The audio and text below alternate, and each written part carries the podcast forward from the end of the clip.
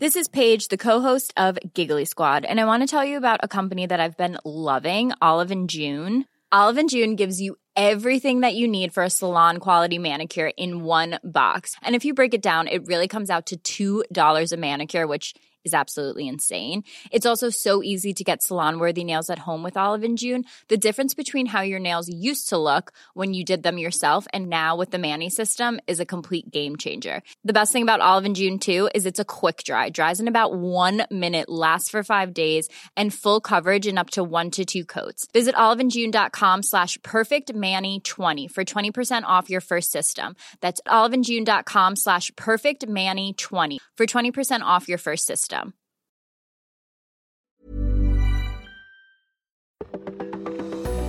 You know, in the overall scope of things, it's a it's a very quiet pattern. And in the tropics, we now have 20 storms so far this season. That's the third all time. Now, you got to be careful with those because we we name storms now that probably 10 15 years ago we didn't name and it, it's of course you got to remember we're we're finding more storms now than we did uh, before the satellite era but still it's impressive having said that i see nothing for the us coast not for the next week although that changes next weekend. You're listening to Weather Insider for Thursday, September 30th. We're at September 30th. Episode 470, uh, 674. Meteorologist Bernie Rayno. This programming note.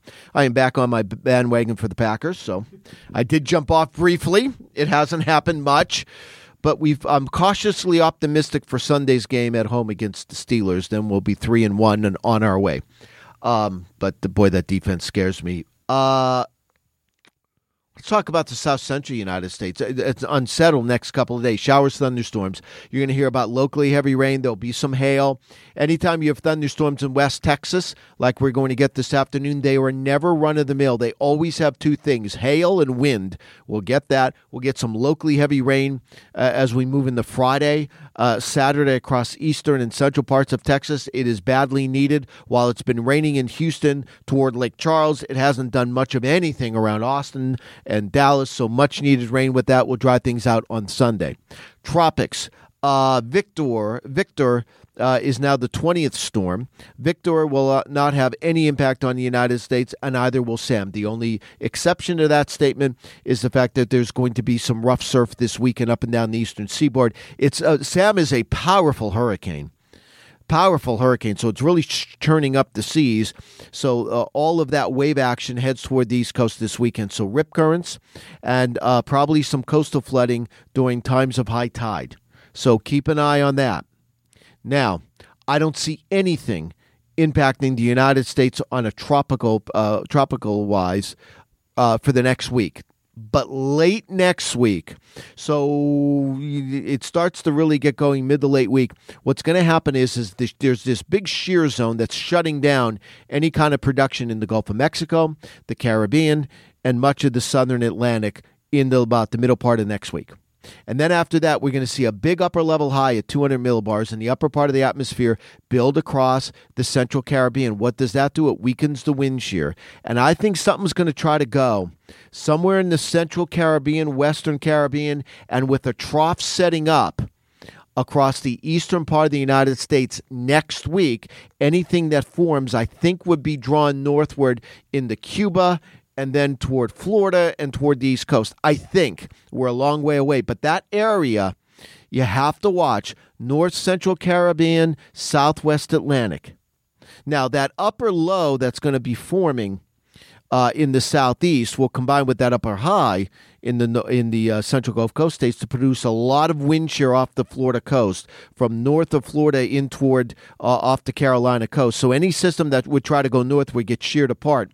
But that's why I think we're watching that zone in the southwest Atlantic, the Turks to Caicos, on south into the uh, north central parts or even the northwestern parts of the Caribbean. That's the area to watch for development. And it would start midweek, but I think it's really late next week into the uh, next weekend. So keep an eye on that area. Also, to make sure you stay in touch with everything, go to AccuWeather.com slash hurricanes. So again, you know, we've been in this active rest. We have tw- we've had storms, but ever since Nicholas, it's been quiet, which sometimes happens. And until this shear relaxes, and it won't be until middle part of next week, I think we're clear. Make sure you download the free AccuWeather app. Uh, on make sure you download the AccuWeather app on your mobile device. It's a free download. You know I screw up that line every day. At least I'm consistent. Have a fantastic Thursday, and guess what? Tomorrow's Friday. Thank you for listening to today's edition of Weather Insider. For the latest in breaking weather news, be sure to follow Bernie Rayno on Twitter at AccuRayno. And be sure to subscribe, rate, and review all of our podcasts on Apple Podcasts, Google Podcasts, Spotify, or wherever you listen to your favorite shows.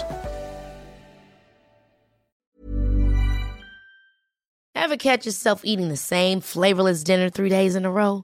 Dreaming of something better? Well, HelloFresh is your guilt free dream come true, baby. It's me, Keke Palmer. Let's wake up those taste buds with hot, juicy pecan crusted chicken or garlic butter shrimp scampi. Mm. Hello Fresh. Stop dreaming of all the delicious possibilities and dig in at HelloFresh.com. Let's get this dinner party started.